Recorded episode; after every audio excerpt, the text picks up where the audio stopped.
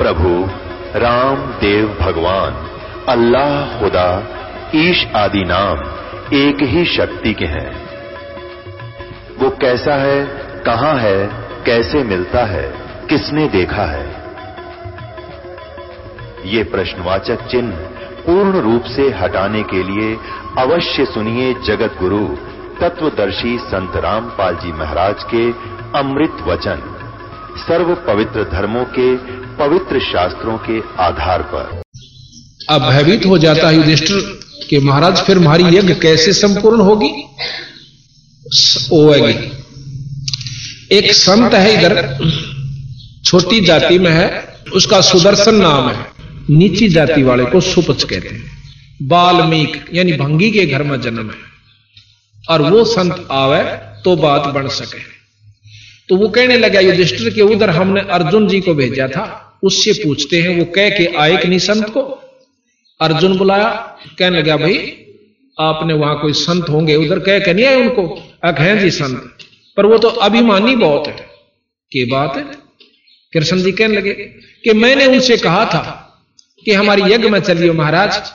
तो वो कहने लगे कि, सौ यज्ञ का फल मुझे दे जो पहले, तब मैं थारे यज्ञ में भोजन पान चालू, क्योंकि तुमने इतने पाप कमा रखे से और उसके उपलक्ष्य में तुम ये धर्म कर रहे हो। भाई हम भोजन खाने नहीं जाए तो, तो आपने क्या जवाब दिया? मैंने ये जवाब दिया भीम कहने लगे तो भीम ने से कहा तो उन्होंने बोला जी वो तो कहने लगा कि सौ यज्ञ का फल दे मैं जब चालू। मैंने कहा कि मारी तो पैर प्रथम यज्ञ। और देख लियो थारी इच्छा होता आ जाओ आपने तो उल्टी आंट लगा दी। तो कृष्ण जी कहने लगे संतों को ऐसे नहीं कहा करते। और या मेरे को बताना चाहिए था अपना आकर के कि कोई संत ऐसे बोला, मैं समाधान बताऊँ वो अगजीब के बना मेरे साथ चलो। खुद भगवान कृष्ण नंगे पैरा और पाँचों पांडु राजा छह के छह चले जाते हैं। और जाकर के उस समय क्या हुआ, वो सुपच सुदर्शन कौन था, थोड़ा सा विवरण दूँगा वो सुपच जो था, वो सुदर्शन बंगी जाति में, छोटी जाति में। वैसे संत तो हम तो नहीं मानते जात को, पर जो फीत लागी वह कहनी पड़े। वाल्मीकि महर्षि भी हो गए, पर भी वाल्मीकि कहना नहीं छोड़ा उसका। तो वो कबीर साहब के शिष्य थे। अब प्रश्न उठेगा कि कबीर साहब और द्वापर में द्वापर में करुणा में नाम से आए थे कबीर साहब। वो उनके शिष्य थे और पूर्ण ब्रह्म परमात्मा सतपुरुष के उपासक थे। अब जैसे हम जिसके उपासक हैं उतना लाभ लेते हैं। जैसे डीसी से मेल हो रहा है तो डीसी ताई का लाभ मिल रहा है हमें। मुख्यमंत्री से मेल है तो मुख्यमंत्री ताई का हम लाभ ले रहे हैं। इसमें कोई शक नहीं लाभ ज़रूर ले रहे हैं। और जिसका प्रधानमंत्री तो मेल हो रहा है वो न्याराय संत वो, वो सिफारसी न्याराय पाओगा तो इस प्रकार वो पूर्ण ब्रह्म परमात्मा जैसे आपको व्याख्या करी थी ब्रह्म से ऊपर पर ब्रह्म और पर ब्रह्म से ऊपर पूर्ण ब्रह्म। उस पूर्ण ब्रह्म के उपासक कबीर साहब और अवतार कबीर साहब थे। कबीर साहब यानी करुणा में से नाम ले रखा था सुपत सुदर्शन ने। उस दिन, जिस दिन कृष्ण भगवान और पाँचों वो पांडव उनको बुलाने के, आमंत्रित करने के लिए जाते हैं तो कबीर साहब ने अपनी शक्ति से उस सरदर सुदर्शन को कहीं दूर भेज दिया। किसी कामवश। और वहाँ उसका रूप बनाकर खुद बंदी छोड़ बैठ जाते हैं। भगवान कृष्ण जाते हैं। जाके लंबी दंडौत करते हैं, जैसे हम करते हैं आज ग्रंथ साहब के सामने और संतों को। इस प्रकार पांचवों ने जब कृष्ण भगवान ने दंडौत करी तो पांचवा ने उन भी करनी पड़ी। तो उठ कर कहते हैं, सुदर्शन जी कहने लगे कि कैसे आए त्रिलोकीनाथ, इस गरीब की कुटिया पर? तो भगवान कृष्ण बहुत सात्विक और सतोगुणी प्रधान है। कहने लगे, महाराज, आपकी महिमा ने कौन जान सकता है? अब आपको आमंत्रित करने आए हैं कि हमारी यज्ञ में चलिए। तो भगवान कबीर साहब कहते हैं, सुदर्शन सुदर्शन कहते हैं कि, भगवान कृष्ण, बात ऐसे है कि ये भगत जी आया था चार पाँच दिन हुए जब भीम का नहीं, क्यों भीम नारा पछाण में आवे? अग इसको मैंने कही थी कि भी मैं यज्ञ में जब चालूँगा, मैंने सौ यज्ञ का फल दे दो। कि भगवान कृष्ण तो सारी जाने थे। ने बोले, महाराज, आप ही की वाणी है। क्योंकि जो कबीर साहब ने शास्त्र ईब लिखे हैं, ये चारों युगाम लिखाए हैं। जो के तो तो आपकी वाणी है कि संत मिलन को चालिए तजमाया अभिमान और जो जो पग आगे धरे। ओ हे यज्ञ समान, अब जितने भी भक्तात्मा चाहे करोड़पति, चाहे कोई बड़ा अफसर, चाहे कैसा भी है, गरीब, जो यहाँ से सतभाव से सत्संग समागम आया है, अपने अहंकार अभिमान में त्याग कर तो उसको एक एक कदम का फल एक यज्ञ के समान है। ये संता की वाणी है। तो इस प्रकार कहने लगे महाराज, आपकी वाणी है कि साध मिलन को चालिए तज माया अभिमान और जो जो पग आगे धरे, वो है यज्ञ समान ये सतगुरु, आप अपने सौ यज्ञ ले लो और बाकी मारे दे दो। जोड़ी में हमारा भी उद्धार हो जाए। इतने भी नम्र भाव से भगवान कृष्ण प्रार्थना करते हैं। ये मानता का सबूत होता है। जिसमें ज़्यादा शक्ति और भक्ति होगी, वो नम्र ज़्यादा होगा। और जिसमें कम होगी, वो उखड़ सुखड़ सा बोला कर करड़ा करड़ा रहा करे। भगवान कृष्ण जो से बहुत विनम्र और तीन लोग के सबसे श्रेष्ठ सतोगुणी प्रधान। जैसे बरबू जी ने छाती में लात मार दी थी इनके। और फिर भी उनकी टांग पकड़ के बोले, ए महाराज, इसे बज्जर के और फूल के सी लात लागी कदे टूट ना गई हो। आपका दर्द तो नहीं हुआ? और मारे के साथ उसकी पकड़ कर टांग मनमाना मरोड़ दे और गिरलम गुत्थम गुत्था खुटम खुटा नहीं, उन्होंने ऐसा नहीं किया। तो इतने विनम्र और सतोगणी भगवान कृष्ण विष्णु जी है। तो कहने लगा मैंने इनसे कहा था कि सो यस अच्छा फिर ने बोला भी बात तेरी ठीक से। प्रसन्न हो गए भगवान कबीर साहब और ने बोला वह चाल में चाल और अपनी सुमरनी माला थी, खुट्टी पर टंगरी थी, भीम ता इन्हें बोले भाई भीम एक सुमरनी ठा लाइए मेरी। अब भीम वो माला तारण जा से, भीम पर माला नहीं उतरती उनकी। और पसीनम पसीना हो रहा, उस भीम ने नौका हाथी भगा दिए थे और वो आज तक गोटे नहीं आ लिए। और वह संत की माला नहीं उतरी। जब कभी और उसके मन में भी का यूँ था कि कृष्ण जी क्या नाराजीकरण लाग रहे हैं रिश्ते? और यज्ञ पूर्ण होगी ये भी बोले रहे भगवान कृष्ण ये मन में विचार कर रहा क्यों उसकी टूटी सी लंगोटी टूटे से जूते, लांडी सी लंगोटी, ढाडी बदी हुई, सावला सा रंग, जैसे जंगली से होया करें, इस रूप में बंदी छोड़ बैठे। तने बोला रहा भीम, मेरे में तक में शक्ति ना पर सुमरणी ना उतरती भी रात्रि जान गया कि तो जाने से, शर्मागत ले नाड़ कर ली। और महाराज ने उठ कर अपनी सुमरणी ठा ली चाल पड़े, अब यज्ञ मंडल में आ जाते हैं। अब इतने बड़े बड़े विद्वान और बड़े बड़े ऊपर स्टेजा बैठे बड़े बड़े लाल लाल लत्ते पैर कर पाँच पाँच तलक ला कर छह छह। और उस बूढ़े से महात्मा ने देख कर भीतरे भीतर ताश से, अगले आए से शेर, यू बजाओगा, इनका संख पर ऊपर तो प्रकट नहीं कर रहे। तो कृष्ण जी द्रौपदी ते कहने लगे, द्रौपदी बाण अच्छा सुथरा भोजन बना दे। इस महापुरुष ने जय रुचि से भोजन खा लिया ना, थोड़ा शंख बाज जाएगा। अब मन में ये संख्या हो, द्रौपदी का भी आ गई थी कि इसी इसी विद्वानों से, ऐसे ऐसे जो शब्द बैठे, अरे तना बाज जाइयो। मन में विक्षेप ज़रूर आ जाइयो, मन बहुत खतरनाक चीज़ फिर भी उसने रोटी जी ला कर बनाया भोजन छत्तीस प्रकार के व्यंजन तैयार किए। और ला के चांदी की थाली में न्यारी न्यारी कटोरिया में और रख दिए। अब भगवान कबीर साहब ने यानी सुदर्शन जी ने के करा क्योंकि वहाँ सुदर्शन को के रूप में आए थे सुदर्शन ही का चलेगा यहाँ पर। अब कई प्रमाण हम आपको बताएँगे जैसे कि, कि संत क्या कर देते हैं अपने भगत को उभारण खातिर।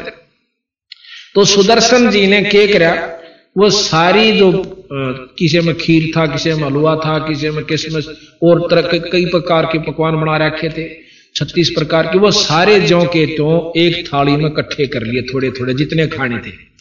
और उसकी खींचड़ी सी रड़ा ली, जैसे ने सारे गथोड़ में थोड़ दिए, यानी रड़ा लिया और द्रौपदी ने देखी, बैठी बैठी अकमन इतने जी ला कर भोजन बनाया से, और संत खाओगा और सराओगा उंगली चाटेगा, इसने कदे खाई भी ना होंगे इसे भोजन।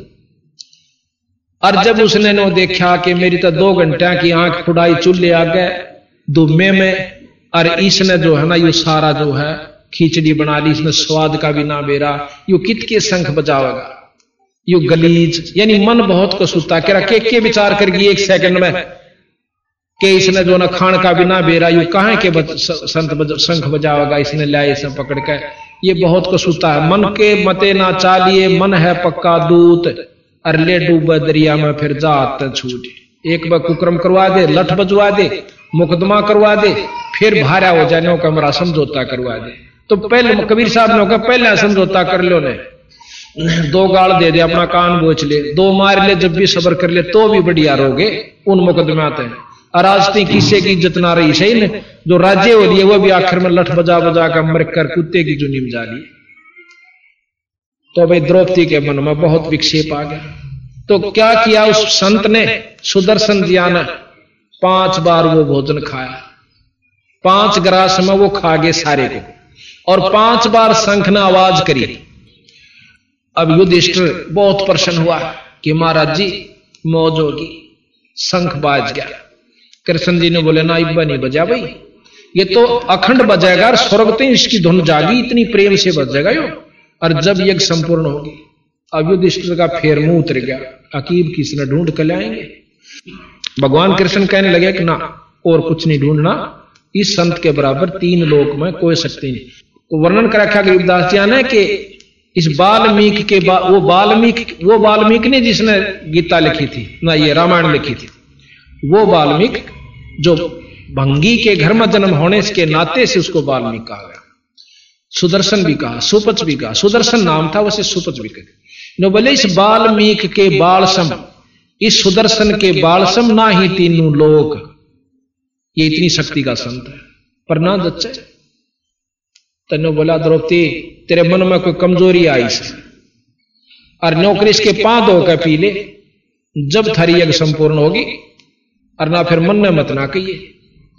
अब कहते हैं गरीबदास जी महाराज कबीर साहब के द्रौपदी ने उस बूढ़े से संत की पाँच धोए, चरणामृत लिया। और फिर देखे, जब आधा द्रौपदी ने पी लिया ना, जब कृष्ण भगवान ने बोले, द्रौपदी, देखे, मेरे मन ने दे दे थोड़ा सा। आधा उस चरणामृत को भगवान कृष्ण ने पिया, उस सुदर्शन के चरणामृत को। यहाँ गरीबदास जी महाराज कहते हैं, चूड़े का चरणामृत लिया, वो कृष्ण चंद्र करता रहा कि उस अनंत कोट ब्रह्मंड के परमात्मा, सतपुरुष के नुमाइंदे, कबीर साहब के शिष्य, उस चूड़े का जिसने हम बाल्मीक और भंगी और नीच जाति का कहते हैं। संता का नीच नहीं जात नहीं है। गरीबदास जी महाराज कहते हैं ऊंच नीच इस विध है लोई और कर्म कुकर्म कहा मैं दोई? बूढ़े काम करनिया नीच काम करनिया चाहे ब्राह्मण जाति का वो नीच है। और अच्छे काम करनिया चाहे समाज उसके क्या की फीत ला रहा है वो ऊंच है। ये बसंता के लक्ष्य बताने की विधि है। तो उस समय वो शंख जो ही चरणामृत लिया तो वो शंख अखंड बाजता है, बहुत देर तक, और स्वर्ग तक उसकी जनकार सारी पृथ्वी पर घूम जाती है। जब वो यज्ञ संपूर्ण होता है तो उस भगत ने यह भी प्रश्न किया मेरे से, नकलोई गाँव का है वो। कहने लगा जी, ये बात मेरे समझ में नहीं आ रही थी कि वो सुपत सुदर्शन ईसा के होगा, जिसने कृष्णता ही कोई फेल कर दिया ऋषि इसी विद्वान बैठे थे। सारी महाभारत को फेल कर गया वो वो तो नायक वो था सारी, उसका। जिस जो किसी से काम नहीं उसने उन्होंने करके दिखाया। वो क्या चीज़ थी? मैं सारा जा लिया था। भाई, जो जिसने कृष्ण से भी सुपीरियर शक्ति थी तो वह कौन चीज़ थी? पर ने बोला, सब टाड़ मटोड़ कर जाते और मैं कहा, भाई, ये प्रमाणित शास्त्र है कबीर साहब का, गरीबदासियों का। जिन्होंने महाभारत जो की दो लिखती, गीता नो की नो लिख रखी इसमें तो क्या वह ये भी झूठ लिख सकते हैं? क्या ज़रूरत है उन्हें इस झूठ को झूठ लिखने की, सच को सच को झूठ लिखने की? या झूठे लिखने की? फिर तो सारे शास्त्र गलत से भी, फिर तो सारी झूठ से शास्त्रा में भी। अगर आप इस शास्त्र को गलत कोई मानना कि ये गलत से तो फिर ये सारे गलत से। और नहीं, हम सारा को सत्य मानते हैं। ये भी सत्य है और ये भी सत्य है। अब जो किसी में ज्ञान है कि दिल्ली तक ये स्टेशन आवे हैं, और आप भी जा रहे मैं भी जा रहे यहाँ से दिल्ली, दोनों आगे सही मिले हैं, और हम आगे कलकत्ते ताई नहीं गए, और वही आदमी फिर बतावा, कलकत्ते ताई ये स्टेशन हो रहा है। क्या वो झूठ बोल लेगा नो कह मैं जा कर रहा हूँ ये स्टेशन लागा जब यहाँ तक कि हमारे सारे मिल गए तो अगले भी सत्य है। पर हम ना गए हैं, नहीं मानते वो हमारी कमज़ोरी से। जब चार वेद, छह शास्त्र, अठारह प्राण, ग्यारह उन्नीस महाभारत, गीता, रामायण, वो ज्यो की तो इसमें लिखी गई। और उसके बाद बताया कि भी एक परमात्मा और सजिशन तुम भूल रहे। तीन परमात्मा, तीन लोग के मालिक। इससे ऊपर ब्रह्म, जिसको निरंजन वेद ब्रह्म कहते हैं। ब्रह्म से ऊपर पर ब्रह्म है। आप पार ब्रह्म की बहुत स्तुति सुनी होगी। जब दादा और परदादा दो नाम से तो व्यक्ति भी दो से। और परदादा उस बाप ते थोड़ा दादे ते भी बड्डा से यानी उसका बाप से। इसी प्रकार हम ब्रह्म को अर्णों का वो पार ब्रह्म से ये अनजान आदमी बंडा सके कि ब्रह्म और पार ब्रह्म एक चीज़ से। मंत्री प्रधानमंत्री में अगर अंतर कोई नहीं जानता वो तो नहीं मान लेगा कि एक चीज़ पर हम नहीं मान सकते जिनको ज्ञान है तो ये बंदी छोड़ने ये कहने की कोशिश की है कि ब्रह्म तक का ज्ञान ये तीन लोग के शास्त्र सारे देते हैं उसमें मुसलमानों के भी आ लिए और अपने हिंदुओं के भी आ लिए क्रिश्चनियों के भी आ लिए जिस जिस क्रिस्टिस की भी जो स्टोरी है वो यहीं तक का ज्ञान है। अब इस तीन लोग के और फिर लोग तो और भी गणे मानना हम हम खुद मानते हैं कि लोग तो बहुत गणे हैं शास्त्र बताते इस प्रमाण को दे रहे और फिर हम लोग हैं कि किसी से हमने बात की बोला, शंकर भगवान या विष्णु भगवान का जो उपासक होता है, वो नो का यू ए ब्रह्म से और यू ए पार ब्रह्म से अब भाई डीसी ने को मुख्यमंत्री, या तक डीसीए से मुख्यमंत्री नहीं हो सकता। जब तीन लोग के कहा, या तो फिर शुरुआती से ना सारे शास्त्र ने कंधे पांदे अनंत लोक ब्रह्मंड के परमात्मा है। जब शास्त्र तीन लोग के कह राम लोग ना यू अनंत लोक के ब्रह्म तो या देखो जितनी इनमें शक्ति है वो गरीबदास जी ने इन शास्त्रों तक ज़्यादा वर्णन कर रखा है, राम और कृष्ण की। कि जितनी इनमें शक्ति है तीन लोग के भगवान में वो तो वर्णन भी नहीं कर पा रहे, ये शास्त्र और इन्होंने कर रखी है। लेकिन इनसे ऊपर एक और शक्ति है, ब्रह्म और ब्रह्म से ऊपर पर ब्रह्म ये ब्रह्म के अवतार है, तीनों ब्रह्मा, विष्णु में यानी ब्रह्म से उत्पन्न हुए। ब्रह्म ज्योत निरंजन है, ज्योत निरंजन काल है, संतों ने बताया। ज्योत निरंजन जो हम जाप करते हैं, ये काल तक का जाप है। वेद उसको ओम जाप कहते हैं। और और संत जो है उसको ज्योत निरंजन अलख निरंजन नाथ परंपरा के संत हमने देखे। जाके मोगरा खड़का कर अलख निरंजन। तो वही अलख निरंजन वही ज्योत निरंजन वही ब्रह्म वही ओम ओंकार। वही तक का ज्ञान इससे ऊपर ब्रह्म ब्रह्म से पार ब्रह्म पार ब्रह्म से ऊपर पूर्ण ब्रह्म। पूर्ण ब्रह्म के अवतार कबीर साहब आए। अब ये शास्त्र ज्ञान दे वो भी ज्ञान हमें शास्त्रों से हुआ घर का तो नहीं किसी का ये शास्त्र आपके पास रखे हैं और ये भी शास्त्र है। जो लिपिबद्ध किया गया ये तो 600 वर्ष पहले का शास्त्र है ये लाखों वर्ष पहले के भी हम सत्य मानते हैं रह भी सत्य और ये तो 600 वर्ष पहले का लिखा हुआ शास्त्र है कोई दो भी नहीं और गरीबदास जी ने लिखा हुआ तो हमारे पास हाथ से मौजूद है। कोई ने सोचा बाद में मिला लियोगे झूठी साची। कई भाई न कहो रामायण में गोपाड़ पेल रखे। गोपाड़ तो उनको है जिनको ज्ञान नहीं। शास्त्र में गोपाड़ पेलन की कोई ज़रूरत नहीं थी। क्या हो सकता था उन संतों को, इसमें गोपाड़ उस समय की जो परिस्थितियाँ थी, आज हम मान ही नहीं सकते। आज से सौ साल के बाद कोई न्यो नहीं मान सकता कि पाँच मण वज़न नठानिया को आदमी हुआ होगा। और आज से तीस साल, चालीस साल, पचास वर्ष पहले आम व्यक्ति पाँच मन वज़न न ठाकर छाछ पचट जाया करते थे। और आने वाले सौ साल में कोई इस बात ने स्वीकार नहीं कर सकता कि कोई पाँच मण वज़न ठानिया क्यों ऑर्डर रह जाएँगे प्योंदसी गरीबदास जी लिख रखा है इसमें। कि आठ जब कलयुग का अंत होगा पंद्रह वर्ष बीस वर्ष की उम्र रह जाएगी मनुष्य की और पाँच उसमें से खंड होगा। जिस प्रकार आज हमारी सौ साल की उम्र मानकर चल रही है। सौ पूरा कोई नहीं करता। को पचहत्तर में को सत्तर में को साठ में को पैंसठ में को अस्सी में चालते बने हैं। तो अंत जब होगा जब बीस साल की उम्र रहेगी और पाँच उसमें से खंड होगा पंद्रह साल मर पड़ कर पूरे होया करेंगे इतने कसूते यहाँ पर दुख होया करेंगे। दुख तो ही होना हो चुके शुरू। और और आने वाले समय में तो इतना दुख इस जीव को हो जाएगा, यहाँ कैर हो जाएगा हर जीव के ऊपर, चाहे मनुष्य है, चाहे दूसरे तो पंद्रह साल की उम्र होगी, बीस साल की, जिसमें पाँच खंडा और पाँच साल की लड़की के बालक होने शुरू हो जाएँगे।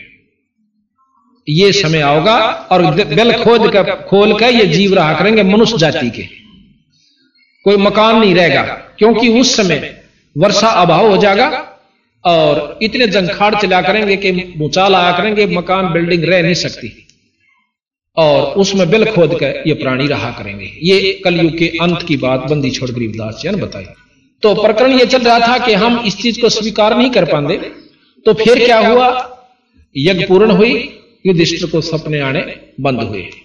यज्ञ धर्म करने से कर्म, शुभ कर्म बढ़ जाते हैं, माड़े कर्म खत्म नहीं होंगे। या भूल मत करियो कि कोई नौका मैंने यज्ञ कर दिया और पिछले पाप कर्म खत्म हो गए, यज्ञ का फल अलग से मिलेगा और पाप कर्मों का अलग से मिलेगा। धर्म का जैसे यज्ञ क्यों करवाया गया? जिस प्रकार सब्ज़ी में मिर्च ज़्यादा हो जा और वह ना खाई जाती होते घी घेर ले। पर जो अवगुण मृत का सब भीतर शरीर में जाकर अवगुण मृत ज़रूर करेगी, खा ज़रूर गए। नमक जैसे ज़्यादा हो गया, उसमें घी डाल लिया, वो भी कम हो जाएगा। लेकिन नमक अंदर जो डिफेक्ट नंबर नमक ने या फ़ायदा करना, वो ज़रूर करेगा। इसी प्रकार हम पुण्य कर्म जो करते हैं, पाप कर्मों को जैसे भाई अच्छे धर्म कर रखा आज वो करोड़पति हो गया। इस दुख तो बचा पैसे की कमी ना रही, लेकिन जो और उसके भाग के कर्म से वो भोगने पड़ेंगे। उसका बालक भी मर जाएगा, टांग भी टूट जाएगी, अधरंग भी मारेगा, अंधा भी होगा, चाहे करोड़पति के चाहे अरबपति हो। वह कर्म अलग से, वो सुख न्यारे कर्म का से। तो यहाँ तीन लोक की व्यवस्था का प्रधान ये है कि जिसे कर्म जीव करेगा वो भोगने होंगे। और ये बंदी छोड़ महाराज कहते हैं हमारी शरण माए पाचे उस पूर्ण पर सतपुरुष की शरण माए पाचे और सच्चे नाम का सार नाम का जाप करनी है पाए ये पाप कर्म खत्म हो जाएगा।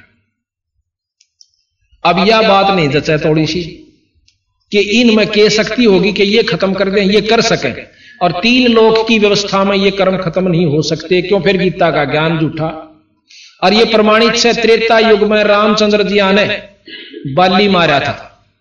और द्वापर में श्री कृष्ण के रूप में आकर उसका बदला देना पड़ा। अपने कर्म ने खुद भगवान विष्णु नहीं काट सका वो भोगे से तो इनकी उपासना से आप अपने कर्म कटवाण की दबाट देखियो मत ये कबीर साहब कहते मैं नहीं कहता ना ये गरीबदास जी के।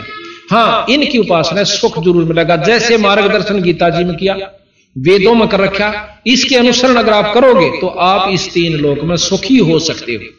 पर जन्म मरण की बीमारी तो फिर भी नहीं बच सकते। ये कभी साहब, आज तक हमने कथाएँ पढ़ी, शास्त्र ज्ञान किया, रामायण पढ़ी, महाराज भगवान राम का ज्ञान हुआ, कोई बात नहीं। और ईष्टवादी होकर के हम उसके, जैसे भगवान कृष्ण जी ने, कि हम लीलाएँ पढ़ते हैं, उसमें कई ऐसी लीलाएँ भी हैं जो कि आम व्यक्ति उसको स्वीकार नहीं करता। और अच्छा व्यक्ति नहीं मानता। लेकिन हम उसको गलत नहीं मानते। तीन लोक के जो परमात्मा होगे, वो जो चावे सो कर सके। कहते हैं, गरीबदास जी के सैंस गोपी का भोग कह फेर जती कह लाया, और ऐसे त्रिभुन राय हैं। एक जाके पाप नहीं, ऐसा त्रिभुन राय। कृष्ण भगवान सोलह हज़ार गोपिकाएँ के साथ भोग विलास किया। अब कई भाई कैसे कि जब वो इतने खोटे कर्म करा करता क्या कहा भगवान? अब इस बात में हम नहीं पढ़ते वो भगवान तो वो था तीन लोग के उपासक थे परमात्मा और लीलाएँ ये सारी सत असत माननिया अपनी कमज़ोरी में से। अब हमने उस ज्ञान को मिलाना से कि कहाँ तक कौन सा ज्ञान हमें श्रेष्ठ और कहाँ ले जाओगा अब क्या हुआ कि बाली जोश है त्रेता युग में मारा रामचंद्र जी ने विष्णु अवतार जी ने और फिर द्वापर में बालिया झिमर ने भगवान कृष्ण के पाम बाल मारा तीर। और भगवान कृष्ण अपने शरीर को छोड़कर और लोक में जाने लग गया। जब वो स्वर्ग में जाने लगा, उस समय उसने अपने पाँचों प्रिय भक्तों को, पांडवों को बुलाया। सबने कहा कि महाराज, ये क्या हो गया? जुल्म हो गया? किसने मार दिया? लिया उसको अभी खत्म कर देते। कृष्ण जी ने बोले, ना जो हो गया यू तो होना था भाई। उन्होंने पर वो वहीं बैठा भालिया जीमर हाथ जोड़े, महाराज, मेरे से गलती होगी। मेरे से मैंने तो कोई पशु समझा था। भगवान कृष्ण के पाम एक पदम का निशान था, जिसमें बहुत चमक होती है। और मैंने वो पां पे पां रख के ऐसे महाराज लेटे हुए थे किसी वृक्ष के नीचे, और उसके जो फूंगड़ों में कह, झुरमटों में कह उसने सोचा कोई मृग बैठा है, इतनी मोटी आँख वाला। और उस आँख समझ कर उनके पाँव में तीर मार दिया। तो कहे, महाराज, मेरे से गलती होगी, अक्षमा कर दे। मैं पापी जी हूँ मैंने नहीं पता था भगवान है। तो बोला, ना, भाई, गलती नहीं हुआ करती। भगवान कृष्ण ने, भगवान कृष्ण ने उसे बताया कि, ना, भाई, तेरा मेरा पिछला हिसाब किताब था। मैं रामचंद्र था और मैंने आप, अपने स्वार्थ वसलाओ परमार्थ वसलाओ कुछ भी बात बनाकर मैंने आपका वध किया था। आपने पूछा था कि मेरा बदला कब दोगे? क्योंकि तीन लोक के अंदर अदला बदला ज़रूर है। तो मैंने कहा था कि भाई, त्रेता युग में, द्वापर युग में दूँगा। तो मैं अपना आज बदला दे चुका हूँ और कोई तेरी गलती नहीं। अब युधिष्ठर भी वहाँ सुन रहे थे, और अर्जुन भी वहीं खड़ा था, सारे खड़े थे। फिर वो बालिया झीमर चला जाता है। बालिया झीमर चला जाता है। फिर कृष्ण भगवान कहने लगे अभी पाँचों मेरी बात ध्यान से सुनो। पाँचों पांडव से कहने लगे क्या अर्थ है महाराज कि तुम पाँचों भाई हिमालय में जाकर तप करो। पाँचों जने जाकर हिमालय में तप करो और अपने शरीर को वहाँ खत्म कर दो गाड़ दो। गड़ा दो। अकमार अब अर्जुन प्रश्न करता, युधिष्ठिर नहीं बोलता। न बोले, महाराज, के कारण हो गया? हम अपने शरीर को हिमालय में क्यों गड़ाएँ? के कारण से? तो वहाँ कहते हैं, भाई, सत्संग में बात नहीं करें कोई। ध्यान से सुनो, जितनी देर सुनो और आप नहीं अच्छी लगती तो आराम करो जाकर के। या नहीं बोलना किसी ने। तो युधिष्ठिर जी कहने लगे, अर्जुन प्रश्न करता कि महाराज, हम हिमालय में क्यों गड़े जाकर? हमें कोई कारण बताओ कि आपने जो महाभारत में पाप कर्म किए हैं, वो आपके समाप्त नहीं हुए? अपने शरीर को कष्ट दे करके वहाँ गाड़ दीजिए और आपके ये पाप कर्म कम हो जाए। अब वहाँ कबीर साहब कहते हैं कि अर्जुन ने हाथ जोड़कर कहा कि, भगवान आपने गीता में सबसे पहला यही कहा था कि आपके ऊपर कोई का पाप क्रम लागू नहीं होंगे। और ये हमने फिर आप यज्ञ करी, उस समय भी आपने कहा था, यज्ञ कर दो, आपके पाप क्रम खत्म हो जाएँगे। दो बार यज्ञ करी। और तीसरी बार आप फिर कहते हो कि वहाँ पाप क्रम गड़ा जाओ, गड़ जाओ सारे, और तब करो, आप खत्म हो जाएँगे। कहते, भगवान, आपकी लीला हमें समझ में नहीं आई। कोई बात नहीं, समझ में ना आई आई, आप ये काम करो। अब ज़्यादा बोलने की हिम्मत नहीं होती क्योंकि बहुत विद्वान थे। भगवान अपने सौलों को चला जाते हैं। अब कबीर साहब कहते हैं यहाँ तक के तो ज्ञान शास्त्र देते हैं। अब आगे का मैं बताऊँ। पाँचों पांडव हिमालय में गड़ जाते हैं। युधिष्ठिर जो है केवल उनका पंजा पंजा गड़ता है। वो सह शरीर अपने पिता के पास चले जाते हैं। ये पाँचों कौन थे? युधिष्ठिर धर्मराय का लड़का था जो लेखा जोखा करता धर्मराज। उसका पुत्र था यहाँ नाटक करने के लिए आए थे। जिस प्रकार एक फ़िल्म के अंदर करोड़पति का लड़का एक रिक्शा चलाता है। और रिक्शा में सही रोल कर रहा कति रिक्शा पुलर का और गरीबी का और भाई जिस ढंग से वो रहता है। एक भिखारी का कर रहा है। वो सही रोल कर रहा है। वो ना तो भिखारी है उस पिक्चर में। पर पिक्चर देखनी वो बिल्कुल सच लग रहा है। आनंदित भी हो रहे हैं दुखी भी हो रहे हैं उसके दुखों में। तो ये इसी प्रकार वहाँ से ये पाँच महाशक्तियाँ आई थी अर्जुन जी के साथ। कृष्ण जी के साथ। युधिष्ठिर धर्मराज का लड़का और भीम पवन देव का लड़का और अर्जुन इंद्र जी का लड़का। और ये जो दो थे नकुल और सहदेव ये अश्वनी देव के लड़के थे। ये चारों के चारों तो नरक में डाल दिए कबीर साहब बताते हैं। युधिष्ठिर को छोड़ के युधिष्ठिर अपने पिता के लोक में चला जाता है, धर्मराज के लोक में। अब वहाँ जाके कहता है कि मेरे भाई कहाँ है? क्योंकि ये ममता जोसेफ बहुत देर तक। अब एक सफ़र में भी हम काफ़ी देर रह ला। एक सकूल में जो दो साल, चार साल, दस साल इकट्ठे पड़ गए जब वो न्यारे न्यारे चले जाते हैं तो कभी ममता ज़रूर उमड़ेगी कि एक बार फेट काम जिनका अच्छा सुख रहा है। मिल के आओ। तो इसी प्रकार भगवान युधिष्ठिर जी कहने लगे कि अपने पिताजी से कि वो मेरे भाई कहाँ हैं? युधिष्ठिर जी के पिता यानी धर्मराज कहने लगे कि कोई किसी का भाई नहीं था, वहाँ तय, वहाँ तो एक खेल, अपना खेल का ऐसो तुम और वहाँ कोई किसी का भाई नहीं, तू तो मेरा पुत्र है, और ये तेरा लोक है, ये तेरा राज यहाँ रहे। उसमें इतनी ममता होगी कि नहीं, बोला, मैं उनके दर्शन ज़रूर करूँगा। जो मेरे साथ सौ साल रहे, कितने दिन रहे, और मेरे रह नहीं सकता मैं। मैं पागल होने जा रहा हूँ। तो धर्मराज ने बताना पड़ा कि वे चारों नरक में पड़े हुए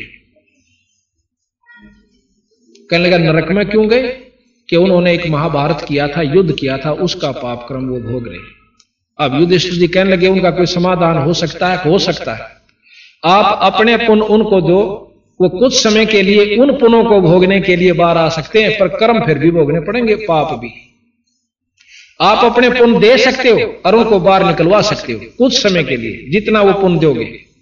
उनके बाद फिर उन्होंने वो कर्म फिर भोगने पड़ेंगे। न बोला, जी, एक बार बाहर कटवा दो।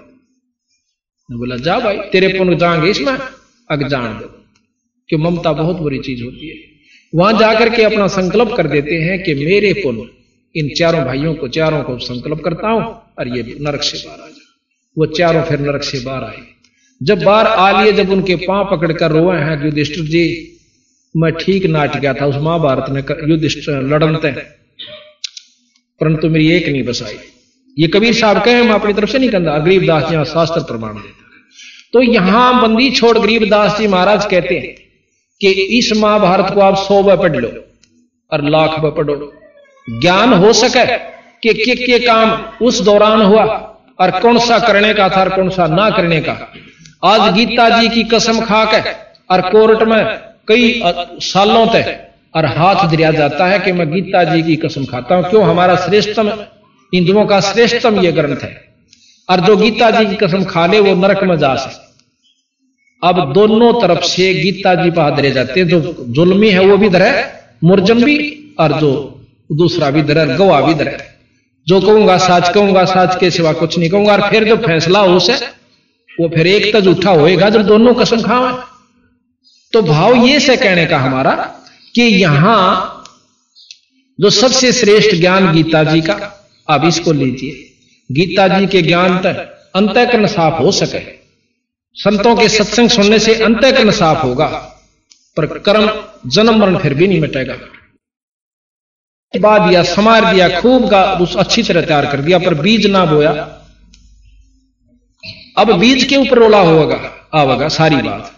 अब कोई कहे कि हम बीज बोते हैं राम जपते हैं कोई कहे कृष्ण जपते हैं कोई कहे अल्लाह जपते हैं हम खुदा जपते हैं कोई ज्योत निरंजन जपते हैं कोई ओम जपते हैं। अब ये बीज है। ये नाम अब बीज है। अब जिस नाम का जाप जिस ढंग से करोगे उसका लाभ आपको वहीं तक का मिलेगा।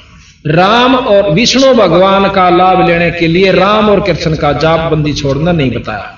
ये आदरण की दृष्टि से आदरणीय ये नाम है, पर मुक्ति के नाम राम और कृष्ण या ये नहीं है।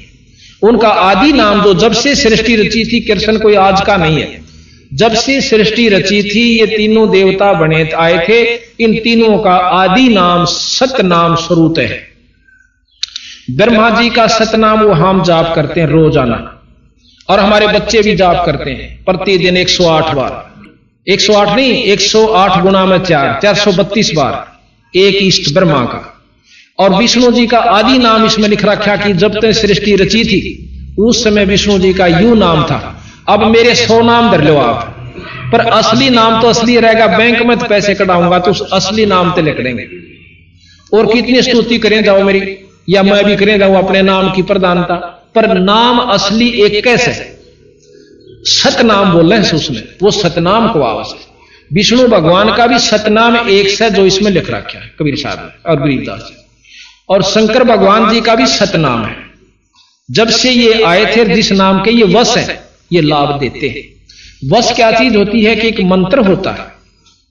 आम नाम तो नहीं लाभ मिलता। जैसे एक मंत्र होता है कि सांप को यहाँ बैठा गारडू बुला सकता उस मंत्र के पढ़ देने से। और और से उस नाग की कितनी स्तुति कर लो सांप की, तू कोबरा से, तू फणदार फणधारी से, तेरी मोटी मोटी आँख से, तू लंबी पूछ डाला से, कितने गीत गा लो, वो सांप नहीं आवेगा। और वो मंत्र बोल दो कति स्तुति ना करो, वो वश है उसके, वो टुड़क टुड़क वहीं आ जाएगा। इसका प्रमाण है।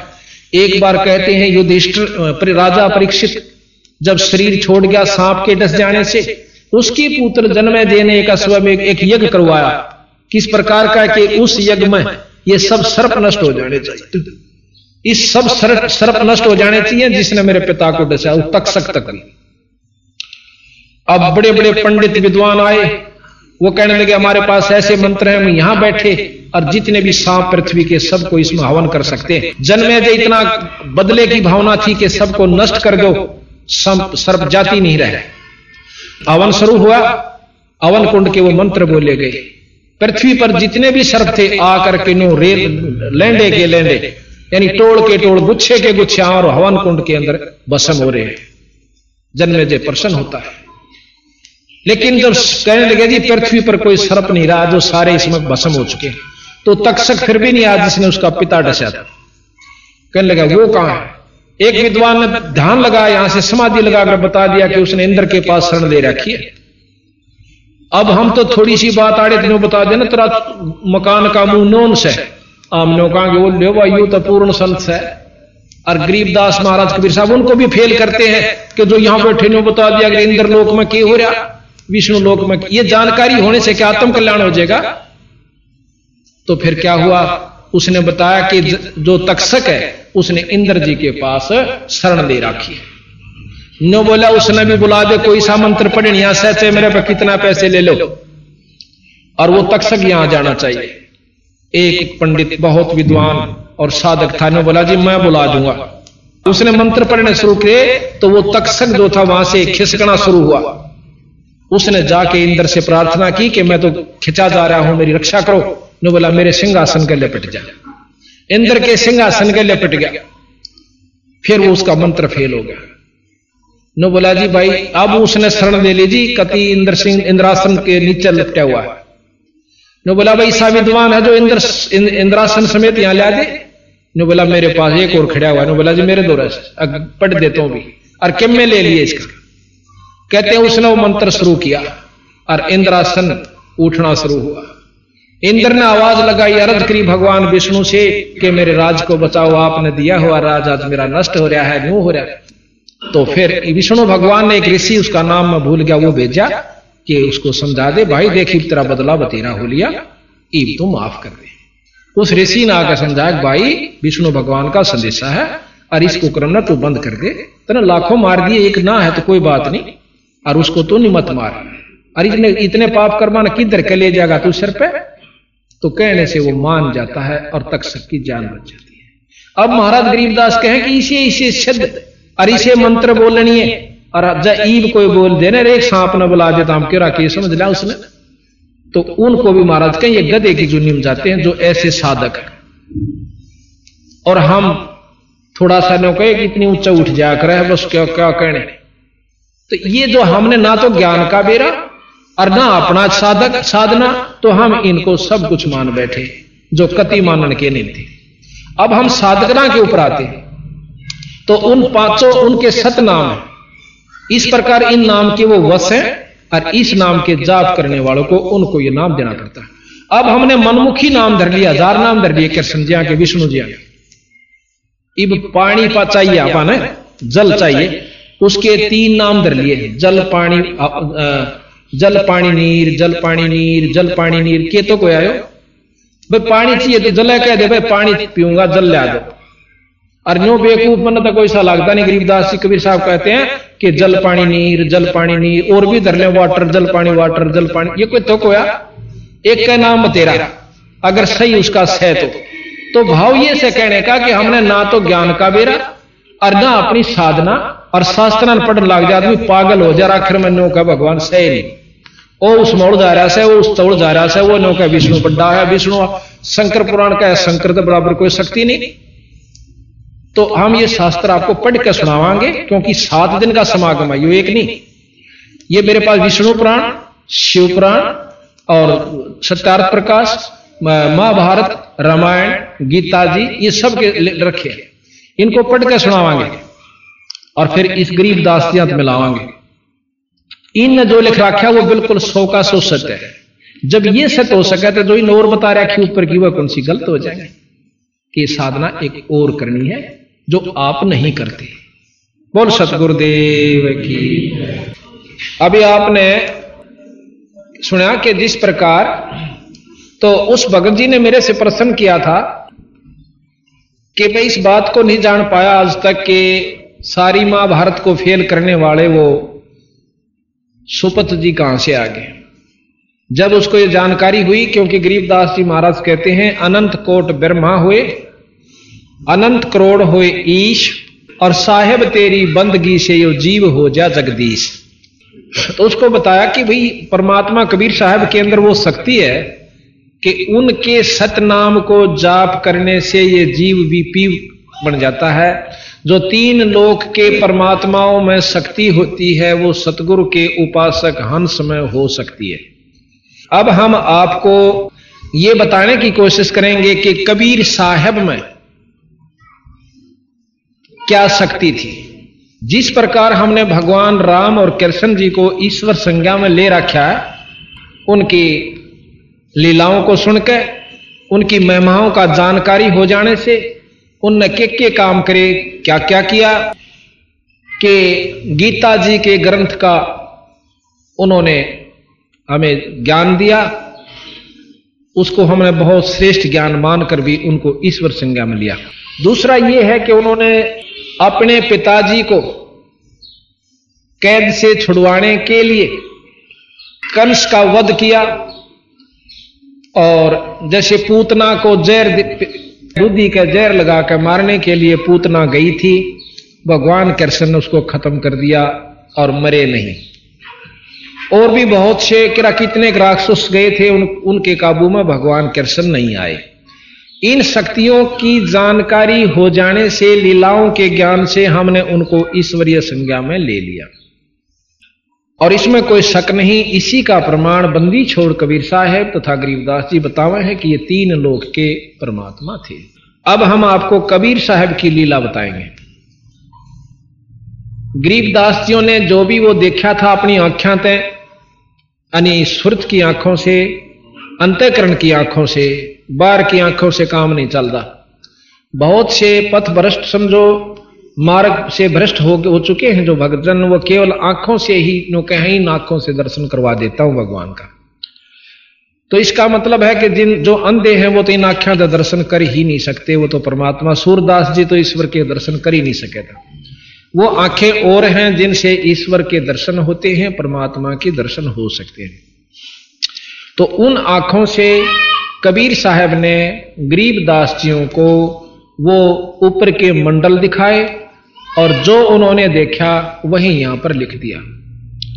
महाराज कहते, देखती कैत हूँ, अनदेखी कैत नहीं। ये जो भी मैंने लिख रखा, अपनी आप देखी हुई कही से इसमें झूठ रती भरनी है। तो अब हम आपको कबीर साहब के बारे में जानकारी देंगे कि उनमें क्या शक्ति थी। हमारे पास कबीर साहब के बारे में आपको जानकारी देंगे कि कबीर साहब अनंत कोट ब्रह्मंड के परमात्मा है। अनंत करोड़, जिसको पूर्ण ब्रह्म कहते हैं। कबीर साहब इस कलयुग के अंदर वैसे तो बहुत बार प्रकट हुए, बहुत बार, परंतु लंबे समय में जो प्रकट होकर रहे, वो कबीर नाम से और काशी जी में प्रकट हुए। विक्रमी संवत 1455 विक्रमी संवत 1455 में जेठ उतरते की पणवासी पूर्णमासी के दिन बंदी छोड़ कबीर साहब, काशी से लगभग ढाई तीन चार किलोमीटर की दूरी पर एक लहर तारा तालाब है। उसके अंदर अपने सब इच्छा से, अपने सतलोक से आकर और एक कमल के फूल के ऊपर प्रकट हुई पूर्णमासी को पूर्णमासी को, जेठ उतरते की पूर्णमासी, विक्रमी सम्मत चौदह सौ पचपन, सन तेरह सौ अठानवे। ब्रह्म मुहूर्त में सुबह सुबह बंदी छोड़ कबीर साहब, लहर तारा तालाब में कमल के फूल के ऊपर प्रकट हुए। और नीरू नीमा नाम के, नीरू नीमा नाम के दो पति पत्नी थे। नीरू नीमा नाम के दो दंपति थे, पति पत्नी थे। वो पहले ब्राह्मण थे जाति से। ये आप सामने देख रहे हो, ये बंदी छोड़ कबीर साहब है। और यहाँ एक ऋषि आपको बैठा नज़र आ रहा है, इसके बारे में बताएँगे। और ये ऊपर से आकाश से प्रकाश आया, इस सारे लहर तालाब को एकदम इन्होंने जगमग कर दिया। सारी रोशनी इसमें होगी। और बंदी छोड़ महाराज, एक बच्चे के रूप धारण करके इस कमल के फूल के ऊपर अपना विश्राम करते हैं। नीरू नीमा ये दो हिंदू यानी पंडित थे जाति के, इनका नाम था गौरी शंकर और सरस्वती। गौरी शंकर नीरू का नाम था और नीमा का नाम था सरस्वती। ब्राह्मण थे, लेकिन उस समय हिंदुस्तान के अंदर मुसलमानों का प्रभाव ज़्यादा था, राजा मुसलमान थे और हिंदुओं से मुसलमान बनाया जाता था। मुसलमानों ने, क्योंकि ये विद्वान थे, शंकर जी के ज़्यादा उपासक थे। शंकर, भगवान की जो शंकर पुराण है, शिव पुराण का ज़्यादा अध्ययन किया करते थे तथा सुनाया करते थे। लेकिन मुसलमानों ने यह सुहाया नहीं, उनके इतने अच्छे ज्ञान को ज़बरदस्ती मुसलमान बना दिया। और जो इनके वंशज थे, पंडित जी उन्होंने इनका सहयोग नहीं दिया, बल्कि ये मान करके तुम्हारे को तो मुसलमान बना दिया, आप हमारी जात में नहीं आ सकते। ज़बरदस्ती उन्होंने पानी पिलाया था मुसलमानों ने, ज़बरदस्ती। और उस दिन के बाद उनको हिंदू समाज ने उनको रिजेक्ट कर दिया, यानी वो अपने समाज से निकाल दिया। अब उन्होंने देखा कि मुसलमानों वाला काम तो हमारे बस का नहीं, ना हम मांस खा सकते और ना हम नमाज़ पढ़ सकते।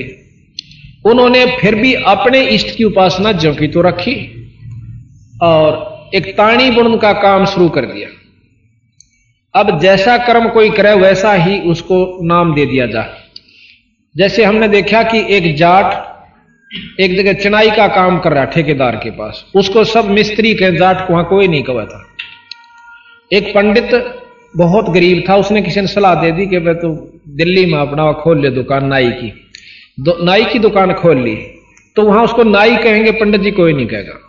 तो जैसा भी हम कर्म करते हैं, उसी के नाम से हम प्रसिद्ध हो जाते हैं, जाने जाते हैं। तो उनका क्या हुआ जी? उन बेचारा ने अपना ताणी बनने का काम शुरू कर दिया। पहले आम घर में हुआ करती, दरीदारी तय आम छोरी वो बनाया करती थी। आदमी भी बना, इधर सरसा ज़िले में हम गए थे। वहाँ पर अब भी खड्डी बनाई हुई उन्होंने अपनी दरी आप बनाती हैं, बहने, लड़कियाँ, बहन, खेस बनाती हैं। लेकिन वो उन्होंने एक विशेष उसका साधन, वो बेचनी शुरू कर दी महाराज के पिताजियों ने अपना रोजी रोटी के लिए। तो उनको जुल्हा नाम दर दिया। जो खाडी का काम करे, वो जुल्हा जाना जाता है। उनका संतान कोई नहीं थी। कहते हैं, एक उन्होंने गंगा में नहाना भी बंद करवा दिया पंडित जियों ने, कि यहाँ आप स्नान नहीं करा करोगे। वो नहाने के लिए लहर तारा तालाब पर जाया करते। उसमें कहते हैं, उस समय गंगा का कुछ पानी रिस्क है, और आता था, वो भरिया आ करता था। बहुत स्वच्छ निर्मल जल से।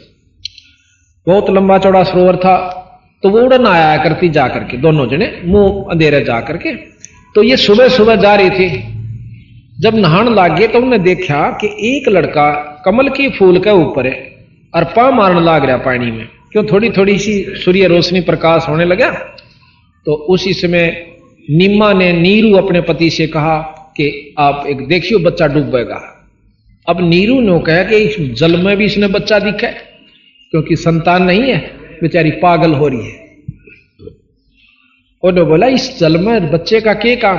अगजी जल्दी देखो देखो, डूब गया। वो डूबेगा बच्चा। अब उसने भी इतनी कराट से कहा तो एकदम नज़र गई। सामने देखा है तो कम से कम भी बहुत ज़्यादा पानी उसमें, और बहुत दूरी पर लगभग पचास फुट की दूरी पर बच्चा नज़र आवे अब वहाँ पर ना तो कोई औरत धरका आ सकती, और जच्चा तो भी ना बढ़ सके उस पानी में। तो भाव ये सब लोग वैसे मनमुखी बना रखा, कई भाई कहें से कि वो तो एक विधवा ब्राह्मणी का हुआ था श्रम की मारी की तत गेर गई थी, एक टोकने में पाया था नो पाया था। ये सब बनावटी बात से, कति नरी झूठ है। नो कहे, बिना माँ बाप का पैदा ही नहीं हो सकता। जब शुरू में सृष्टि रची, जब कैसे हुई थी? कौन था? माँ था बाबू था पहले? विचार करिए।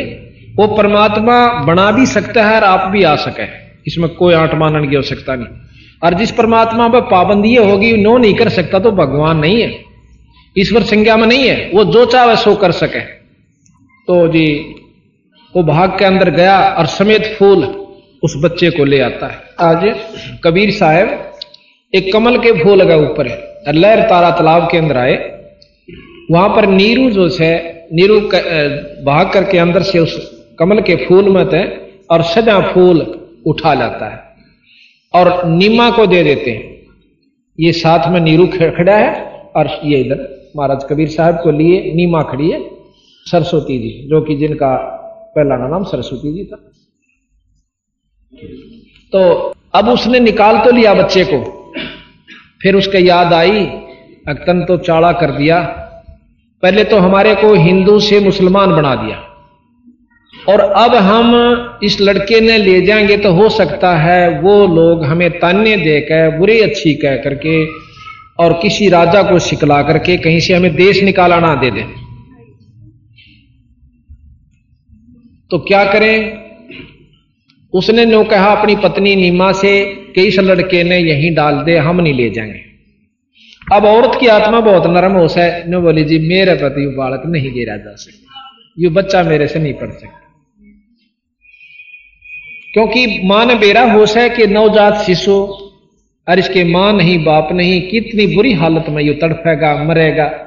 जो बोली, जी देख, मैं तो इसमें छोड़ नहीं सकती।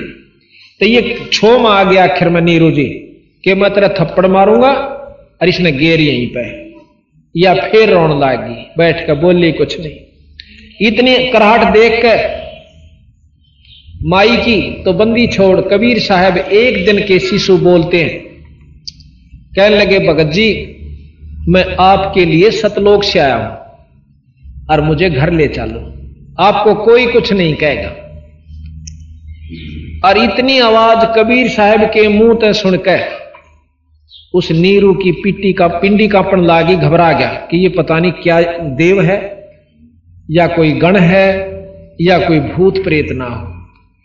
और घबरा कर ने बोला, भाई तो ले चाल बेशक, मैं कुछ नहीं कंदा आप उस बच्चे को लेकर घर ना आ जाते। हैं तो वहाँ क्या होता है? बच्चे को लेकर घर ना आगे, विचर अब किसी ने बेरा पट्टा को भाई तो एक छोरा ठाए ले किसी का। कोई तो कुछ कहे, कोई कुछ कहे और कोई कुछ कहे।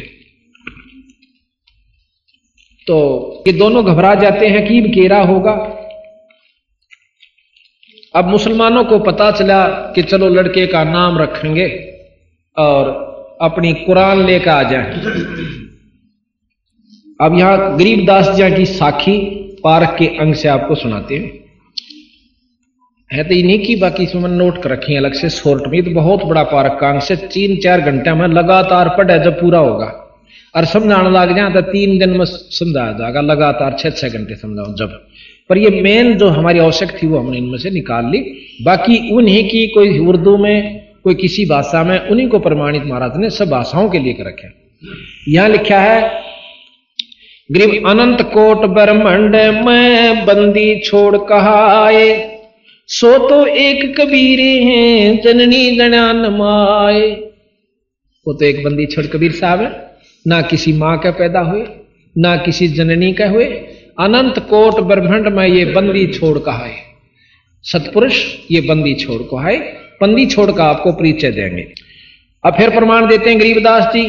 गरीब शब्द स्वरूपी, सायब दनी शब्द सिंध सब माही, बाहर भीतर रम रहा, जहाँ तहां सब ठाही। ग्रीब जल थल साक्षी पृथ्वी, ग्रीब जल तल पृथ्वी गगन में बाहर भीतर एक। पूर्ण ब्रह्म कबीर हैं, अवगत पुरुष अलेख है। गरीब सेवक होकर उतरे, इस पृथ्वी के माही, जीव उदाहरण जगत गुरु बार बार बलि जाही। सेवक होकर एक छोटे से ताना बुण मिया जुलाहा बनकाए बंदी छोड़। ग्रेब काशीपुरी कस्त किया, उतरे अदर अधार। मोमन को मुजरा हुआ जंगल में दीदार। मोमन। मोमन कहते हैं, जो हिंदू से मुसलमान बनाए गए, वैरायटी के जो मुसलमान होते हैं, उनको मोमन कहते हैं।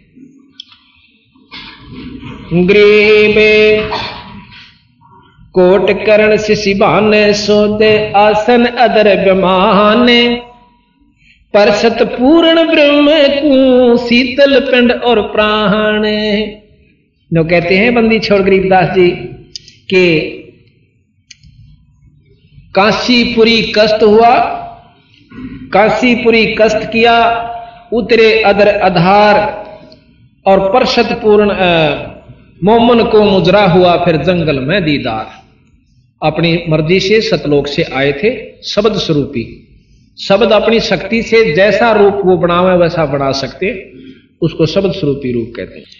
कहते हैं गरीब, अनंत कोट शशि भान शुद्ध अनंत करोड़ शशि के चंद्रमा और भानु के सूर्य को। इतनी चमक के साथ सतगुरु महाराज वहाँ से ऊपर से आए थे और प्रकाश रूप में और क्या नाम, उस लहर तला के, कमल के फूल के ऊपर प्रकट हो जाते हैं। और फिर जब उस काशी वहाँ से उठाकर निमा ने अपनी छाती का जब लाया उस औरत ने, इतना आनंद आया कि परशत पूर्ण ब्रह्म को और शीतल पिंड और प्राण उस परमात्मा को गोदी में ले पाछे जो आनंद माई ने पर, आ, महसूस किया उसका वर्णन हम कर नहीं सकते। हम तो उनके नाम लेने हमारे शरीर में करनाट हो जाता है। इतनी शरण शरण हो जाती शरीर में बंदी छोड़ का नाम आनते। और जिस उस जिसने उस परमात्मा को अपनी छाती का और शरीर से सप्रस किया उस बच्चे के रूप में, उसके आनंद को वही वर्णन कर भी नहीं सकते, वो भी नहीं कर सकते।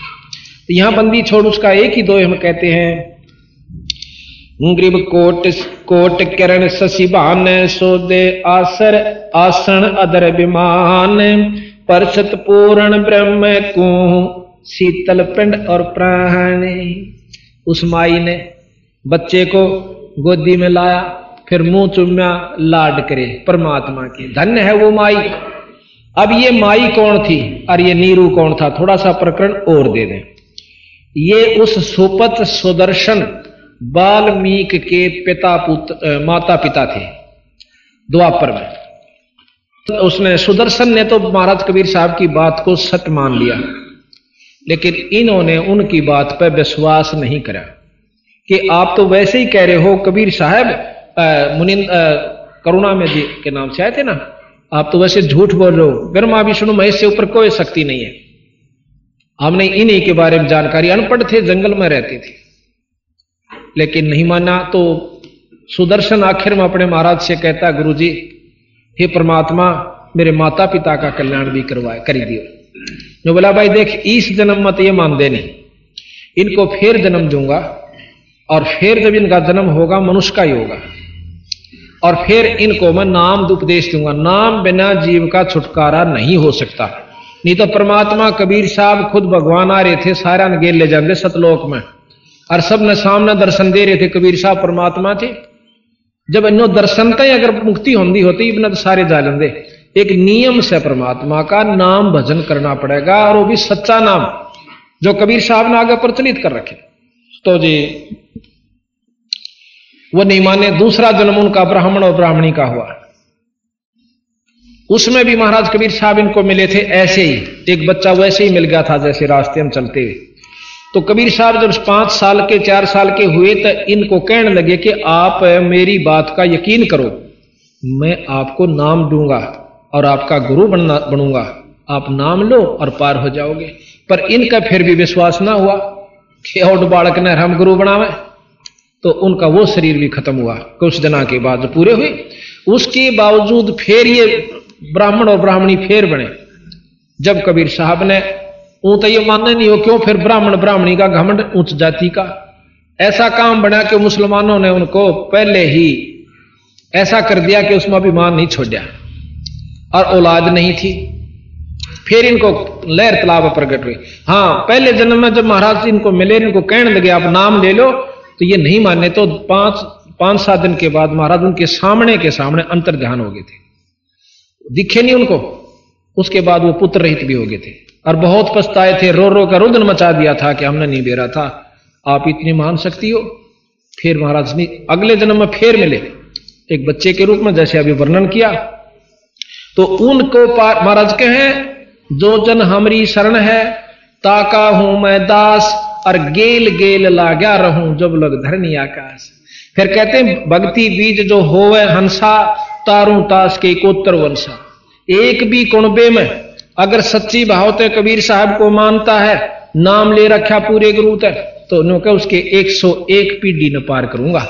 ये प्रमाण दिया सतगुरु ने कि उसके माँ बाप को भी महाराज पार करके ले गए और इस रूप में आके ले गए। तो यहाँ ग्रीब काशीपुरी कष्ट किया गृह में गोद लिया मुँह चूम कर। कोट हेम रूप झलकंते, जगर मगर काया कर दमक पदम अनंते। हेम रूप, जैसे हेम कह बर्फ़ न, और स्नो व्हाइट का आकरण, बहुत कति बर्फ़ के साथ सफ़ेद। इतना बंदी छोड़ का चमकीला शरीर था। कहते हैं गरीबदास जी महाराज गरीब गोद लिया मुख चूम कर, हेम रूप झलकंत, जगर मगर काया कर, दमक पदम अनंत। ग्रीब काशी उमटी गुल भया मोमन का घर घेरे। कोई कह ब्रह्मा विष्णु है, कोई कह इंद्र कुबेर। जब बंदी छोड़ के इसे सुंदर शरीर में छोटे से बच्चे के देखा को तेनो कहे तो ब्रह्मा के शादी कैसे इतना तेज हो मैं बच्चा। कोई विष्णु, कोई इंद्र, कोई कुबेर और कोई कहिए तो कोई देवता से। ग्रेब, कोई कह ये वरुण है, कोई कह वरुण धर्मराय है, कोई कहते है ईश। सोलह कला सुभान गति, कोई कह जगदीश। गृह बे भक्ति मुक्ति ले उतरे, मेटन तीनों तापे मोमन के डेरा लिया, कह कबीरा बापे भक्ति और मुक्ति लेकर आए और तीनों तापों को मेटने के लिए। बंदी छोड़ कबीर साहब के नाम में वो शक्ति है कि वो तीन ताप को नष्ट कर देता है।